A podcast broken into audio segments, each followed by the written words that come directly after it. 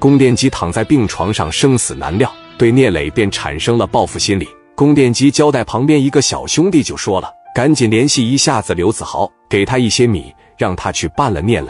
刘子豪绝对是个狠人，曾经打没一个阿 Sir，定死缓。没过多久就出来了。江湖传言，此人曾经把宫殿基和聂磊都送进去过。据说此人跑路了，现在还在海对面，是 A 级人物。小兄弟给刘子豪打电话了：豪哥，我是宫哥的小兄弟啊，你在青岛吗？刘子豪说道：我在青岛啊。”我不在青岛，我上哪儿去啊？你那档子事儿。刘子豪说：“没事，我在外边该怎么潇洒就怎么潇洒，我该怎么娱乐就怎么娱乐。那我过去找你，你一定得给我公哥报仇啊！我公哥他们差点让人打死，我操！宫殿机这么大的腕，谁敢打他呀？你这么的，我公哥现在在里边做手术，我过去找你行吗？”刘子豪说：“那行，你过来吧，我在这边等着你。”张峰心有余悸，看着聂磊。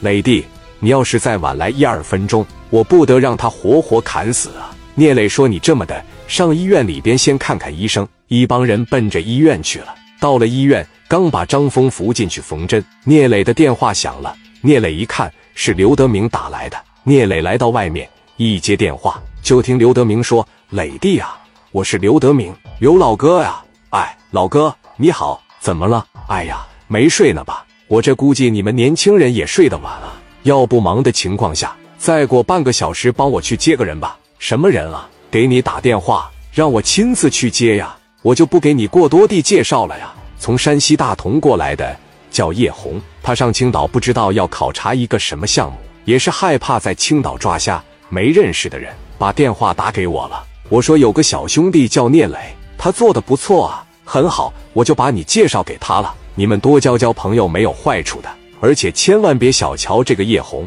人家在山西大同可是牛逼人物。以后到了山西以后，那不就有人接待你了吗？你去了大同，不也就不抓瞎了吗？见着人家以后啊，好生给我招待啊，对他尊敬一点，行不行？这也是给我个面子。聂磊一听说那行，刘老哥都说了，那我能对他不尊敬吗？行，那我亲自去接他。刘德明一听。说你这小子上路子了，行了，你去接他去吧。这两天没啥事儿吧？聂磊说没啥事儿，有事儿我就给你打电话了。刘德明又问：“哎，烟台那是解决了吗？”聂磊说：“烟台那是解决了，挺好。那边估计明天一早过来道歉，给拿了一百万的赔偿。”刘德明一听，拿的不少啊。行，是解决了，我这边就不管了，千万别忘了，别给我怠慢了，知道吧？聂磊说：“行。”放心吧。